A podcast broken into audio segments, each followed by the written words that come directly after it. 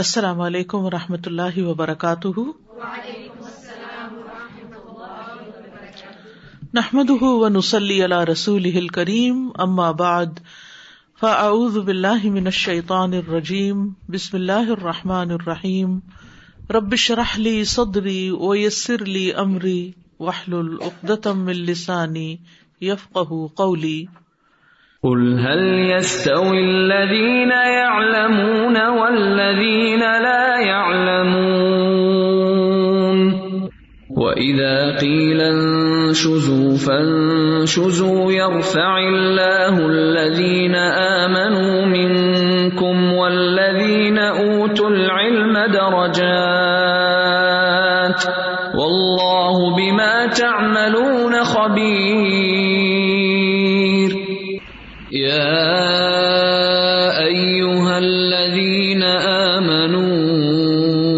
وَأَنْتُمْ تَسْمَعُونَ باب رقا بالقرآن ولمعات باب قرآن اور معوضات کے ساتھ رکیا کرنا دوسرے لفظوں میں قرآنی اور مصنون دعاؤں سے علاج مادی چیزوں سے علاج کے بعد اب امام بخاری دوسرا طریقہ علاج بیان کر رہے ہیں جو کہ دم جھاڑ کرنا ہے کتاب الطب کے آغاز میں ہم نے یہ بات پڑھی تھی کہ علاج دو طرح کے ہوتے ہیں ایک دوا سے اور ایک دعا سے اور اگر یہ دونوں ہی جمع ہو جائیں تو بہت ہی فائدے کی چیز ہے تو مختلف دوائیں جو طب نبی کے نام سے مشہور ہیں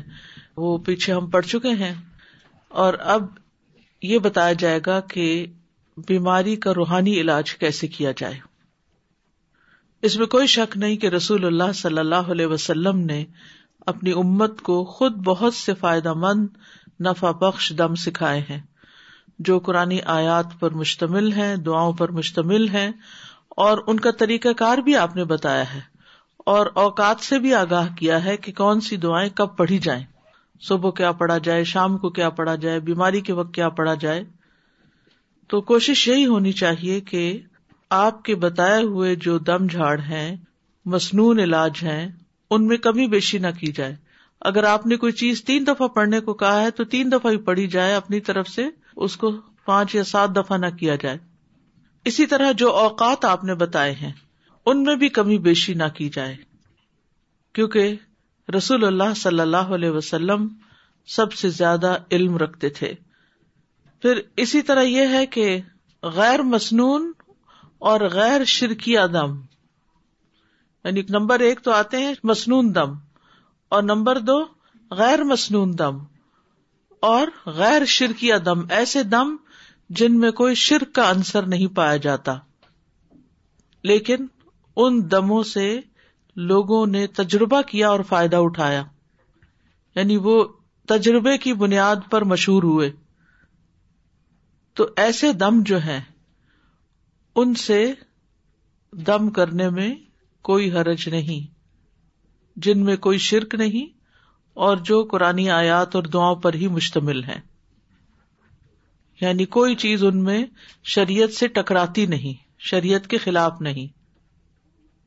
تو یہ یاد رکھیے کہ دم سے علاج کرنا ایسا ہی ہے جیسے جڑی بوٹیوں سے علاج کرنا لیکن ان میں ممنوع چیزوں سے بچنا چاہیے کوشش یہی کرنی چاہیے کہ یہ دم قرآن و سنت سے ثابت ہو صحابہ کرام نے جو دم کیے ان کو بھی اختیار کیا جا سکتا ہے بعض صحابہ نے کچھ دم کیے جن کو آپ صلی اللہ علیہ وسلم نے اوتھینٹیکیٹ کیا جو انہوں نے نبی صلی اللہ علیہ وسلم سے نہیں سیکھے تھے لیکن آپ کے سامنے جب پیش کیے گئے تو آپ نے ان کو منع بھی نہیں کیا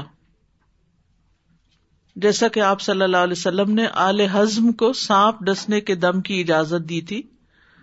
بلکہ آپ نے فرمایا تھا کہ تم میں سے جو کوئی اپنے بھائی کو فائدہ پہنچا سکتا ہے وہ ضرور ایسا کرے اوف بن مالک اشجئی کہتے ہیں کہ ہم دور جاہلیت میں دم جھاڑ کیا کرتے تھے ہم نے اس کے متعلق رسول اللہ صلی اللہ علیہ وسلم سے عرض کی اللہ کے رسول آپ کی اس کے بارے میں کیا رائے ہے آپ نے فرمایا وہ دم جھاڑ مجھے پیش کرو پھر جب سنا تو آپ نے فرمایا ایسا دم کرنے میں کوئی حرج نہیں جس میں شرک کی ملاوٹ نہ ہو یعنی اگر اس میں شرک کی ملاوٹ نہیں تو کوئی حرج نہیں وہ دم کیا جا سکتا ہے تو شرک سے پاک دم جو دوسروں نے کیے اور انہیں فائدہ ہوا ان سے فائدہ اٹھانا چاہیے شفا بنتے عبد اللہ کہتی ہیں کہ رسول اللہ صلی اللہ علیہ وسلم میرے پاس تشریف لائے جبکہ میں اس وقت حفصہ رضی اللہ عنہا کے پاس بیٹھی ہوئی تھی آپ نے فرمایا تم اسے پھوڑے پھنسیوں کا دم بھی سکھا دو جس طرح تم نے اسے لکھنا پڑھنا سکھایا ہے یعنی وہ دم جھاڑ جو تمہارے پاس ہے جس سے پھوڑوں کا علاج کیا جاتا ہے تو تم وہ بھی حفصہ کو سکھا دو لیکن دم جھاڑ کے کچھ قاعدے قواعد ضابطے ہیں جن کو ملحوظ خاطر رکھنا ضروری ہے سب سے پہلا کلام شرکیہ نہ ہو کیونکہ شرک حرام ہے اور حرام چیز سے علاج جائز نہیں نمبر دو جادو ٹونا نہ ہو کیونکہ جادو کرنا بھی کفر ہے حرام ہے نمبر تین کلام قابل فہم ہو سمجھ آ رہا ہو کہ یہ کیا پڑھا جا رہا ہے یا کیا لکھا جا رہا ہے یعنی سمجھ میں آنا ضروری ہے یعنی وہ دم جھاڑ ایسی عبارت پر مشتمل ہو جس کے معنی قابل فہم ہو کیونکہ اگر دم جھاڑ کے معنی سمجھ میں نہیں آ رہے تو اس میں شرک کا شبہ ہو سکتا ہے اور جس چیز کے متعلق شرک کا گمان ہو اسے اختیار نہیں کرنا چاہیے پھر اسی طرح پاکیزہ جگہ میں دم کیا جائے پاکیزہ حالت میں دم کیا جائے یعنی ایسے حالت میں دم نہ کیا جائے جس میں دم کرنا شرن حرام ہے مثلاً حالت جنابت میں جنابت اکبر کی طرف اشارہ ہے قبرستان یا بیت الخلاء میں یعنی بیت الخلاء میں دم نہیں کر سکتے قبروں کے پاس نہیں یا شرمگاہ کو ننگا کر کے یعنی بغیر لباس کے ایسی حالت میں دم کرنا حرام ہے پھر اسی طرح ایسی عبارت نہ ہو جس میں جو شریعت کے احکام سے ٹکراتی ہو عبارت شرن حرام نہ ہو مثلاً گالی گلوچ اور لانت وغیرہ ایسے الفاظ نہ ہو دم میں پھر یہ کہ شفا کی امید اللہ سے رکھی جائے کہ دم نہیں کچھ کرنے والا یا دم کرنے والا کچھ کر نہیں سکتا اس کے اختیار میں کچھ نہیں بلکہ یہ شفا اللہ ہی کی طرف سے آئے گی یعنی دم کرنے والا یا جسے دم کیا جا رہا ہے وہ یہ نہ سمجھے کہ یہ دم ہی میرے لیے شفا کا ذریعہ ہے اس سے میری تکلیف دور ہوگی اسے چاہیے کہ وہ دم کرنے یا کروانے کے بعد اللہ سبحان تعالی سے شفا کی امید رکھے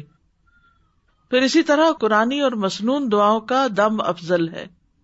یا قرآن عبارت اور مصنون جو چیزیں ہیں ان کا دم افضل ہے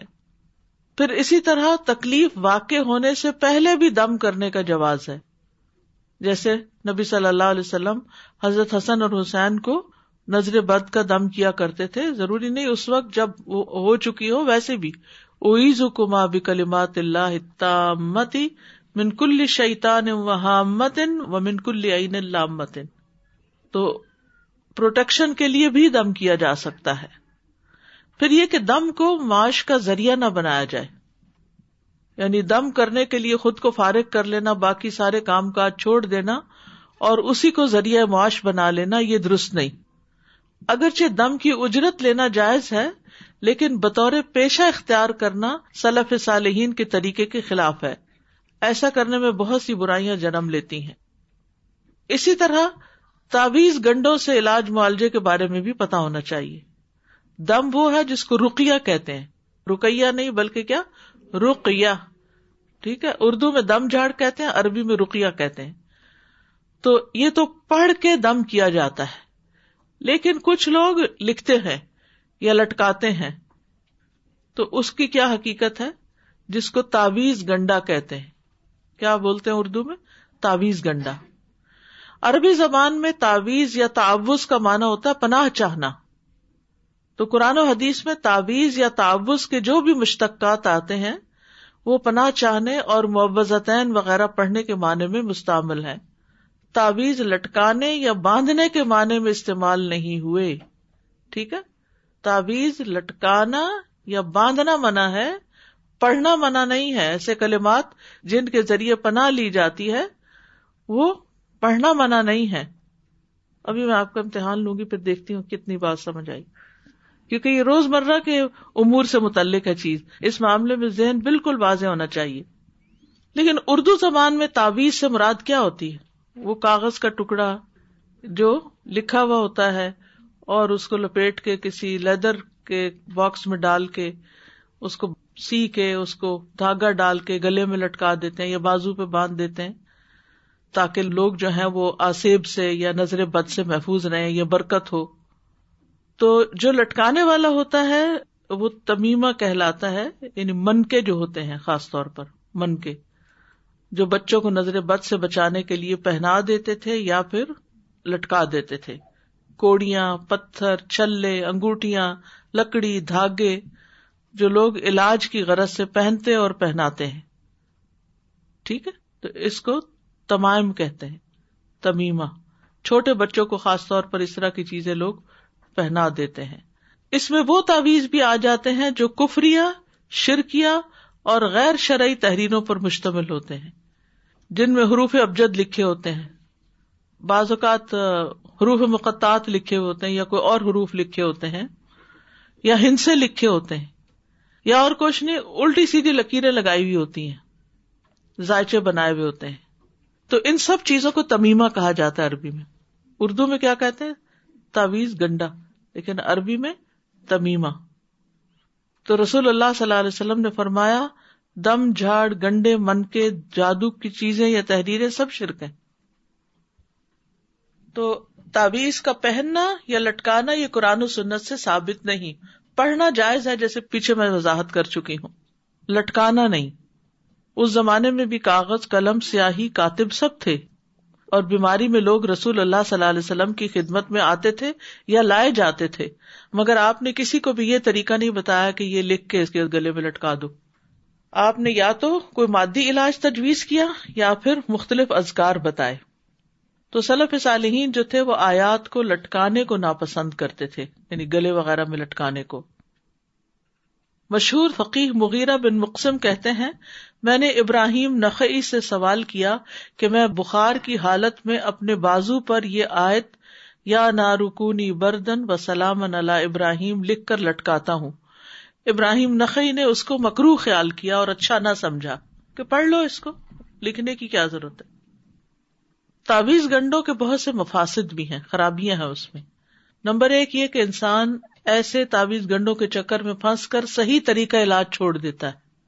جو کہ دم کے ذریعے سے علاج کرنا ہے دوسرا یہ کہ یہ تقدیر پر ایمان کے منافی ہے کیسے کیسے منافی جی ہاں کوئی تکلیف نہیں آتی اللہ کے عزن کے بغیر اور کوئی جاتی بھی نہیں اللہ کے عزن کے بغیر تو انسان سوچتا ہے کہ اس کاغذ سے چلی جائے گی یہ نہیں ہونا چاہیے ایمان بلا میں کمزوری پیدا ہو جاتی ہے سارا اعتماد تعویز پہ ہوتا ہے اللہ پہ نہیں پھر یہ شر کا راستہ کھول دیتا ہے جو ناقابل معافی جرم ہے انسان توہم پرست بن جاتا ہے توہمات کا شکار ہو جاتا ہے اور ہر چیز سے خوف کھانے لگتا ہے پھر مال بھی ضائع ہوتا ہے لوگ ایسے تعویذ خریدتے ہیں اور بہت سا پیسہ لٹاتے ہیں تو تعویز گنڈوں کے بجائے مصنون اعمال اختیار کیے جائیں یا صبر کیا جائے اور اللہ سے درجوں کی بلندی کی امید رکھی جائے غلط طریقے اختیار نہ کیے جائیں چلیے اب اس کو تھوڑا سا دوہرا لیتے ہیں کہ کیا دم جھاڑ کرنا ہمارے دین میں جائز ہے جی جائز ہے کہ نہیں جائز ہے کھلے سے کہ جائز ہے میں نے آپ کو پہلے بتایا کہ علاج کے دو طریقے ہیں جیسے جڑی بوٹیوں وغیرہ سے علاج کرنا دوائیوں سے علاج کرنا دوا سے اور اسی طرح دعا سے اکولی بینیفیشل ہیں یہ سوچنا کہ کیمیکل سے ہی سارے آرام آئیں گے نہیں دعاؤں سے دم سے بہت سے فائدے ہوتے ہیں یعنی اللہ کے کلام میں فائدہ ہے ہوا خیر مما ٹھیک ہے قرآن شفا ہے تو کس سے علاج کر سکتے ہیں رکیا کن چیزوں پر مشتمل ہونا چاہیے قرآن اور مصنون دعاؤں پر ٹھیک ہے کیا غیر مصنون غیر شرکیہ دم جو فائدے سے ثابت ہو کیا وہ کروایا جا سکتا ہے جی کروایا جا سکتا ہے جو تجربے سے فائدہ مند یہ مجھے پتا تھا آپ کو سمجھ نہیں آئی اس کی دو دلیلیں دی تھی میں نے آپ کو جی ایک دلیل کیا تھی جی آل ہزم کو سانپ سے ڈسنے کے دم کی اجازت دی تھی وہ صحابہ نے بتایا تھا دم آپ نے ان کو نہیں سکھایا تھا ٹھیک تو آپ نے کیا کیا اس کو الاؤ کیا دوسرا کس کو دم سکھانے کو کہا تھا حفصہ رضی اللہ تعالی عنہا کو شفا بنت عبد اللہ سے کہا تھا کہ جیسے تم نے اس کو لکھنا پڑھنا سکھایا ہے ایسے ہی تم اس کو پھوڑے پنسی کا علاج بھی سکھا دو وہ دم بھی سکھا دو تو آپ نے ان کے دموں کو برقرار رکھا تھا تو شرک سے پاک تجربہ شدہ دم جائز ہے پچھلے دنوں بھی میں نے آپ کو بتایا تھا کہ مثلاً جیسے روکیا ان لنڈن میں آپ نے دیکھا ہوگا کہ اگر کسی کو پڑھنے لکھنے سے گھبراہٹ ہوتی ہے یا بچے پڑھتے نہیں ہیں ہپس کرتے کرتے رک گئے تو انہوں نے ایسا دم تیار کیا ہوا ہے کہ جو قرآن میں جتنی بھی علم سے متعلق آئے ہیں ان کو ریپیٹیڈلی پڑھا ہوا ہے اب یہ کہیں قرآن سنت سے ثابت تو نہیں ہے نا کہ یہ والی آئے تھے پڑھے آپ لیکن لی انہوں نے کہاں سے ہیں قرآن سے لی ہیں تو یہ عمومی طور پر کس حکم میں آ جاتا ہے کہ قرآن شفا ہے ٹھیک ہے لیکن نبی صلی اللہ علیہ وسلم نے کوئی وہ آیتیں نکال کے اس طرح کا کوئی دم بنا کے ہمیں نہیں دیا ایون یہ جو رکیا آپ پڑھتے ہیں یہ سنتے ہیں جس میں سحر کی آیتیں بھی ہوتی ہیں اور جس میں سورت ہے یا اور اسی طرح کی کچھ آیتیں ہیں سورت البکرا کا پہلا رکو ہے یا سورت البکرا کے اندر سے کہیں کہیں سے کچھ آیات سلیکٹ کی ہوئی ہیں کبھی سورت المومنون سے کوئی کہیں سے کوئی کہیں سے لیکن آپ اس رکیے کو سنتے ہیں یا اس رکیے کو پڑھتے ہیں جس کو آپ منزل کہتے ہیں کچھ تو آیتیں ان میں سے ایسی ہیں جن کی فضیلت نبی صلی اللہ علیہ وسلم نے بتائی ہے جیسے سورت فاتح کے بارے میں اس کا ایک نام بھی شفا ہے ہاں؟ اسی طرح امن اور رسول والی آیتیں جو ہیں اس کی بھی فضیلت ہمیں پتہ چلتی ہے کہ پروٹیکشن کے لیے بہت اچھی ہیں اسی طرح کچھ اور آیتیں مثلاً بتب ماتتل شیاتی نے علام ملک سلیمان اس کی دلیل کہاں ہے کہ نبی صلی اللہ علیہ وسلم نے فرمایا ہو کہ جس کو جادو ہو وہی آیت پڑھے نہیں یہ علماء نے اپنے تجربے سے ایسی آیتوں کا انتخاب کر کے جب مریضوں پہ پڑھا تو ان کو فائدہ ہوا تو انہوں نے فائدہ عام کے لیے لوگوں میں اس طرح کے دم جو تھے وہ تیار کر کے کتاب لکھ کے یا آڈیو بنا کے وہ نشر کر دیے تو اگر کوئی آپ سے پوچھے کہ یہ تو سنت سے ثابت نہیں اس آیت کی تو فضیلت ثابت ہے اس کی تو نہیں تو پھر ہم کریں کہ نہ کریں تو آپ تسلی سے کہیں کہ کر سکتے ہیں کیونکہ اس میں کوئی شرک نہیں ہے یہ قرآن میں سے ہے اور قرآن شفا ہے اور اس چیز سے متعلق وہ آیات ہیں جیسے امام ابن تیمیہ نے جب ان کے اوپر کوئی سخت گھبراہٹ والی یا مشکل وقت ہوتا تو وہ آیات سکینت پڑھتے تھے تو ان کے اوپر سکینت تاری ہو جاتی تھی یعنی وہ اچھے بھلے ہو جاتے تھے کئی دفعہ کچھ لوگ انگزائٹی کے مریض ہوتے ہیں کوئی سفر کرنا ہو کوئی چھوٹا سا مسئلہ ہو تو فوراً پریشان ہو جاتے ہیں اور گھبراہٹ کے بارے میں ان کا برا حال ہو جاتا ہے ان کی پلپٹیشن تیز ہو جاتی تو ان کے لیے یہ آیات بہت فائدہ مند ہے اچھا اب سوال ہی پیدا ہوتا ہے کہ یہ کہاں لکھا ہوا یہ فائدہ مند ہے تجربے سے ثابت ہے کہ فائدہ مند ہے کیونکہ ان آیتوں کا اگر مطلب پڑھے تو انسان کا ایک دم ایمان بڑھنے لگتا ہے میں نے خود ان کو پڑھ کے دیکھا تو یوں جو پڑھتے تو یوں یوں لگتا ہے جیسے اللہ کی قوت اور قدرت اور طاقت اس پر انسان کا یقین بڑھنے لگتا ہے اور جب انسان کے اپنے اندر کا مزاج تبدیل ہوتا ہے تو مسائل بہت چھوٹے لگتے ہیں جب اللہ کی قدرت پر یقین ہو جاتا ہے تو پھر یہ باقی تو پریشانیاں پریشانیاں نہیں رہتی تو اسی طرح بے شمار چیزیں ہیں مثلاً بخار کے وقت یہ عام پڑھا جاتا ہے کلنا یا رکونی بردن و سلام اللہ ابراہیم اس کو نار کیوں کہا گیا آگ کو حدیث پڑی تھی نا آپ نے کہ بخار کہاں سے الحما من فہ جہنم ٹھیک ہے نا جہنم کی آگ کا ایک حصہ ہے یہ تو اس لیے انسان کو تجربے سے ثابت شدہ غیر شرکیہ دم لازم شرط غیر شرکیہ وہ کیے جا سکتے ہیں پڑھے جا سکتے ہیں ان سے علاج کیا جا سکتا ہے تو دوسروں کے تجربات سے فائدہ اٹھا سکتے تو کلام شرکیہ نہ ہو جادو ٹونا نہ ہو قابل فہم ہو وہ لکیریں وغیرہ نہ ہو پاکیزہ جگہ پاکیزہ حالت میں دم کیا جائے عبارت شرن حرام نہ ہو شفا کی امید اللہ سے رکھی جائے افضل قرآن اور مصنون دعاؤں کا ہی دم ہے لیکن تجربے والا دم بھی کیا جا سکتا ہے تکلیف واقع ہونے سے پہلے بھی دم کرنے کا جواز ہے دم کو ذریعہ معاش نہ بنایا جائے تاویز گنڈوں کے پیچھے نہ جایا جائے جو کہ لکھ کے لٹکائے جاتے ہیں یا کچھ چیزوں کے اوپر پڑھ کے ان کو لٹکایا جاتا ہے جیسے من کے اور دھاگے اور لکڑیاں اور اس طرح کی چیزیں تو یہ ان کو تمائم کہا جاتا ہے تمیمہ جی فرمائیے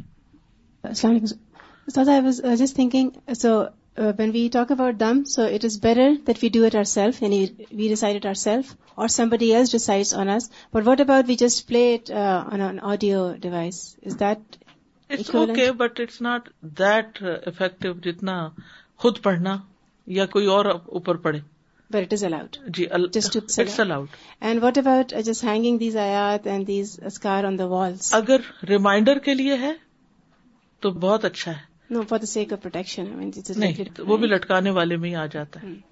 کیونکہ کچھ لوگوں نے اپنے دکان میں ایسی چیزیں لٹکائی بھی ہوتی ہیں کچھ لوگ گھروں کے دروازے کی انٹرنس کے اوپر کچھ اس طرح کا لگا دیتے ہیں استاد جی آپ نے بھی سنا ہوگا آج کل بہت زیادہ وہ رحمان کلینکس بنے ہوئے وہاں پہ سورہ رحمان سنوائی جاتی ہے مریضوں کو سورت رحمان کا رکیا تو بہت پرانا ہے یہ اب لوگوں کو تجربہ سے فائدہ ہوا تو پھر وہ عام ہونے لگ گیا جی، جی۔ کیونکہ اس میں اللہ سبحان تعالیٰ کی رحمت کا ذکر ہے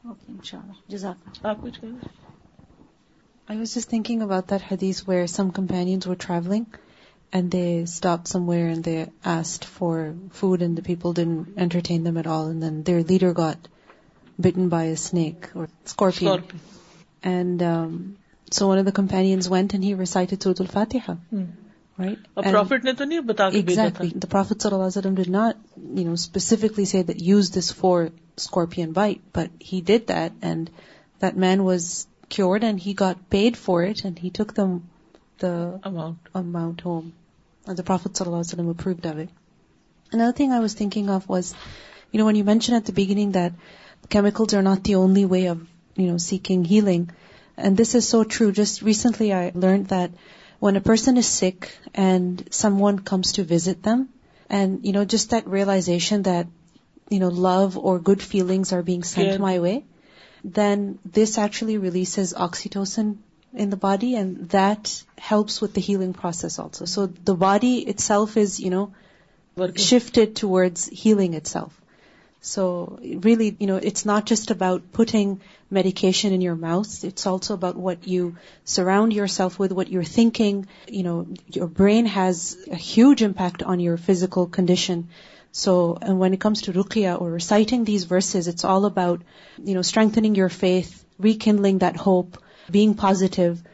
اور اللہ کا کلام سن کے بھی ایک سکینت آ جاتی ہے نا ایک یقین ہوتا ہے کہ اللہ کا کلام ہے اور اللہ تعالیٰ شفا دے گا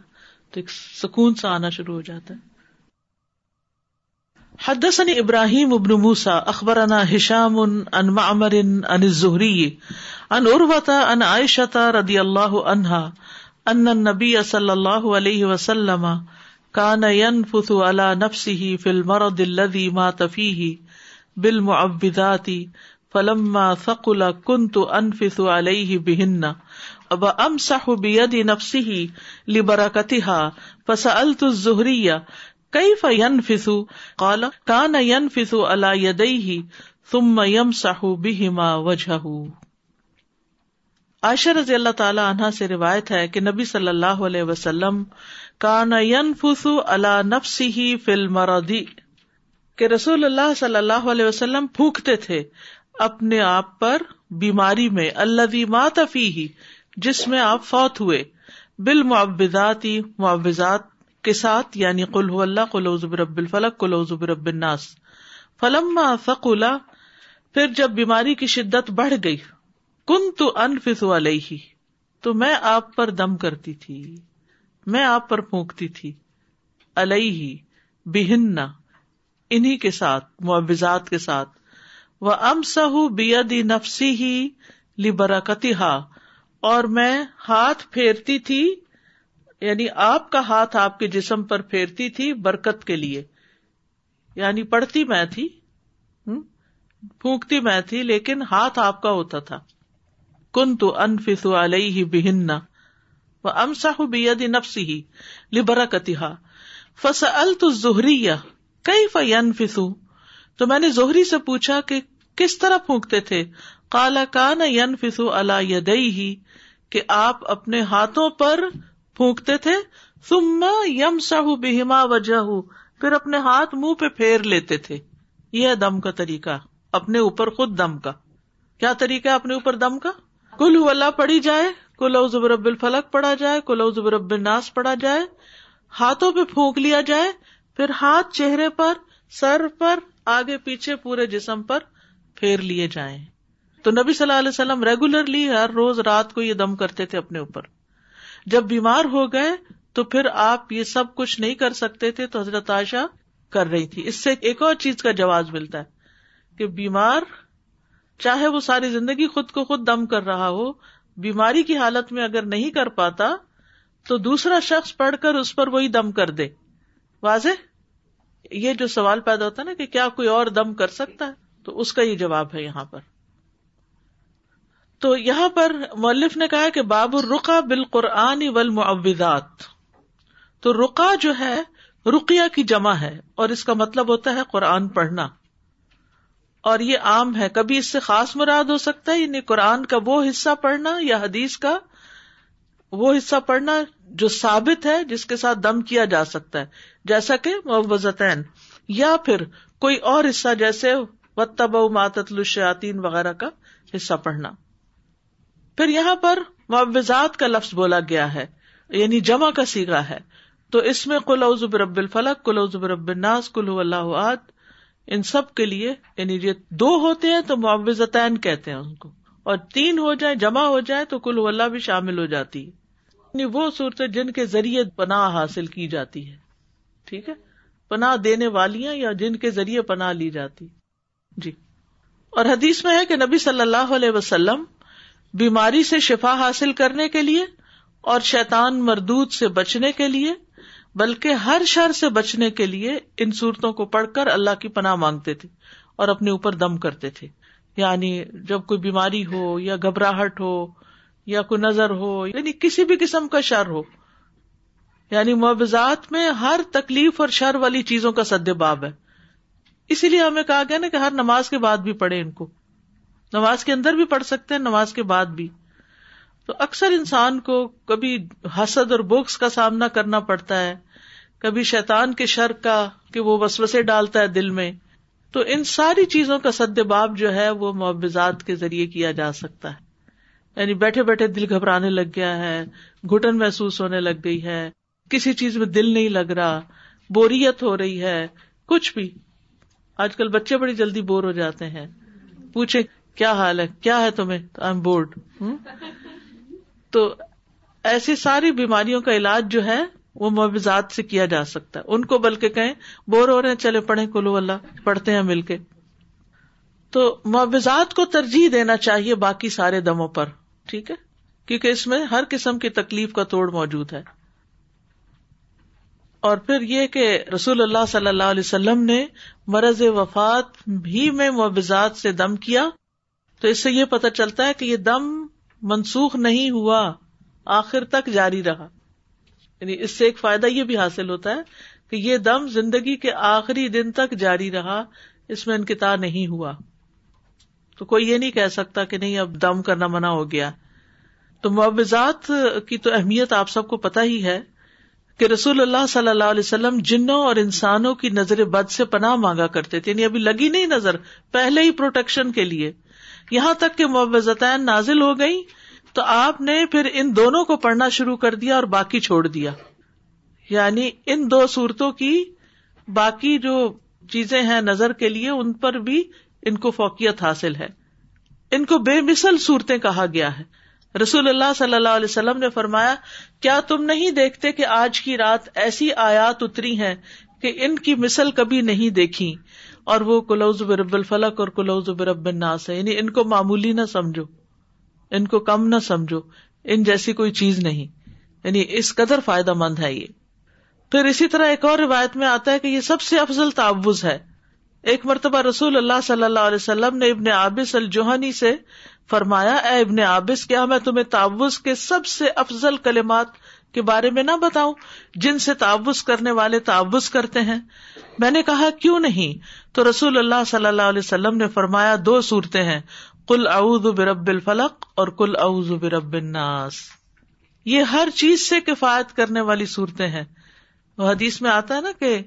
صبح اور شام تین بار یہ صورتیں کہہ لو تمہاری ہر چیز سے کفایت ہو جائے گی یعنی کچھ اور پڑھا یا نہیں پڑھا ان صورتوں کو پڑھ لو ہر شر سے محفوظ رہو گے پھر اسی طرح جیسے کبھی کوئی خوفناک حالات پیش آ جاتے ہیں کوئی انسان ایسا سین دیکھتا ہے خواب میں یا ویسے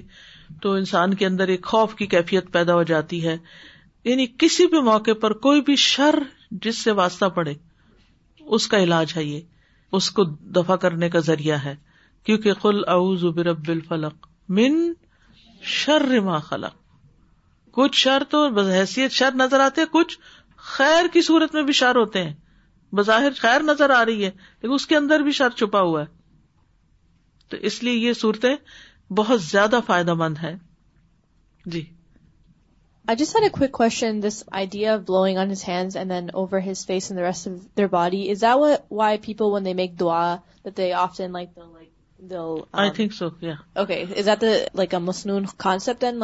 of you also do that اور نبی صلی اللہ علیہ وسلم سے تو صرف ان دو صورتوں کے بارے میں ثابت ہے عام دعا کے لیے ثابت نہیں ہے لیکن لوگوں نے پھر اس کو دیکھ کے شاید دوسرے میں بھی شروع کر لیا just a question about the we learn that صلی اللہ علیہ وسلم would recite different Ruqaiya for protection and and then they were revealed he he would recite recite only these left every thing else so definitely we we should should give preference to the recitation of but does this mean that not other no جو بھی دعائیں نبی صلی اللہ علیہ وسلم نے خود سکھائی ہیں ان کو تو پڑھنا ہی چاہیے بٹ دوز اوکے یعنی آپ نے ان کو زیادہ پریفرنس دی اس کا یہ مطلب نہیں کہ آپ نے ان کو پڑھنے سے منع کر دیا منع نہیں ہے استاد خیر اور شر تو متضاد ہیں تو خیر میں شر کیسے ہے خیر, تو اللہ مثلاً جن بچوں کو نٹ سے الرجی ہوتی ہے جن بچوں کو پینٹ سے فار ایگزامپل الرجی ہے تو پینٹ میں کوئی خیر ہے خیر ہے نا پینٹ میں یا نہیں ہے بہت بینیفٹس ہیں اس کے بھی لیکن کچھ لوگوں کے لیے اس خیر کے اندر کیا ہے بہت سخت نقصان ہے جان جانے کا بھی ڈر ہوتا ہے ٹھیک ہے تو کچھ چیزیں ہمیں سوٹ نہیں کرتی وہ ہمارے لیے شر ہے وہ بذات خود شر نہیں ہے کیونکہ اس میں آ رہا ہے نا آیت کو دیکھیے من شر ما خلق یعنی ما خلق کے شر سے شر کی تخلیق نہیں یہاں بات کی جا رہی ما خلق کی بات یعنی جو بھی اللہ نے پیدا کیا ہے جو کچھ بھی ہے جو بھی اس کی کریشن ہے اس کے اندر جو شر چھپا ہوا ہے دیکھیے انسان کو پیدا کیا وہ فجورہ و تقواہ ٹھیک ہے انسان کے اندر خیر بھی ہے اور انسان کے اندر شر بھی چھپا ہوا ہے ٹھیک ہے اسی طرح آپ دیکھیے جیسے سورج ہے سورج کی روشنی ہے سورج کی بہت سے فائدے بھی ہیں لیکن اس کے اندر الٹرا وائلٹ ریز جو ہیں وہ نقصان دہ بھی ہو سکتی السلام علیکم و رحمۃ اللہ وبرکاتہ وعلیکم السلام استاذ جس طرح یہ معاوضات پڑھ کے پھونکنا ہے اگر سب پہ انڈیویجلی گھر میں نہ کر سکے جس طرح ناشتہ بناتے ہوئے کھانا بناتے ہوئے آپ پڑھ کے کھانے پہ پھونک دیں تو یہ اس کی اجازت ہے پھونک سکتے ہیں لیکن بیسیکلی پھونکنا چاہیے انسانوں پر ہی نہیں یہ تھوڑی طریقہ بتایا گیا کہ ہر روز ذمہ داری لگ گئی آپ کی کہ آپ گھر کے ہر فرد کے اوپر آپ پڑھیں وہ خود کیوں نہ پڑھیں ان کو سکھا دیں ایک یہ کہ آپ سب کو لک میں کھلائیں اور ایک یہ ہے کہ وہ خود کھانا سیکھ لیں ان کو انڈیپینڈنٹ کر دیں بچپن سے یہ دعائیں سکھا دیں اور وہ صبح شام کے ازکار کریں تو ان شاء اللہ وہ شر سے محفوظ رہیں گے ٹھیک ہے نا یعنی بیمار جو ہوتا ہے خود نہیں پڑھ سکتا اس پہ تو آپ پڑھیں یہ بہت چھوٹا بچہ ہے گود کا بچہ ہے وہ نہیں پڑھ سکتا تو اس پہ کچھ لٹکانے کی بجائے اس کے اوپر کیا کریں دم کر لیں یا پھر آپ یہ کر سکتے ہیں پانی کا کولر جو ہے اس پہ ایک ہی دفعہ پڑ دیں جو بھی پیے اس میں سے فائدہ ہے اس کو ٹھیک ہے استاذہ میں یہی پوچھنا چاہ رہی تھی کہ پانی پہ اگر ہاں، پانی پہ پڑھ لیں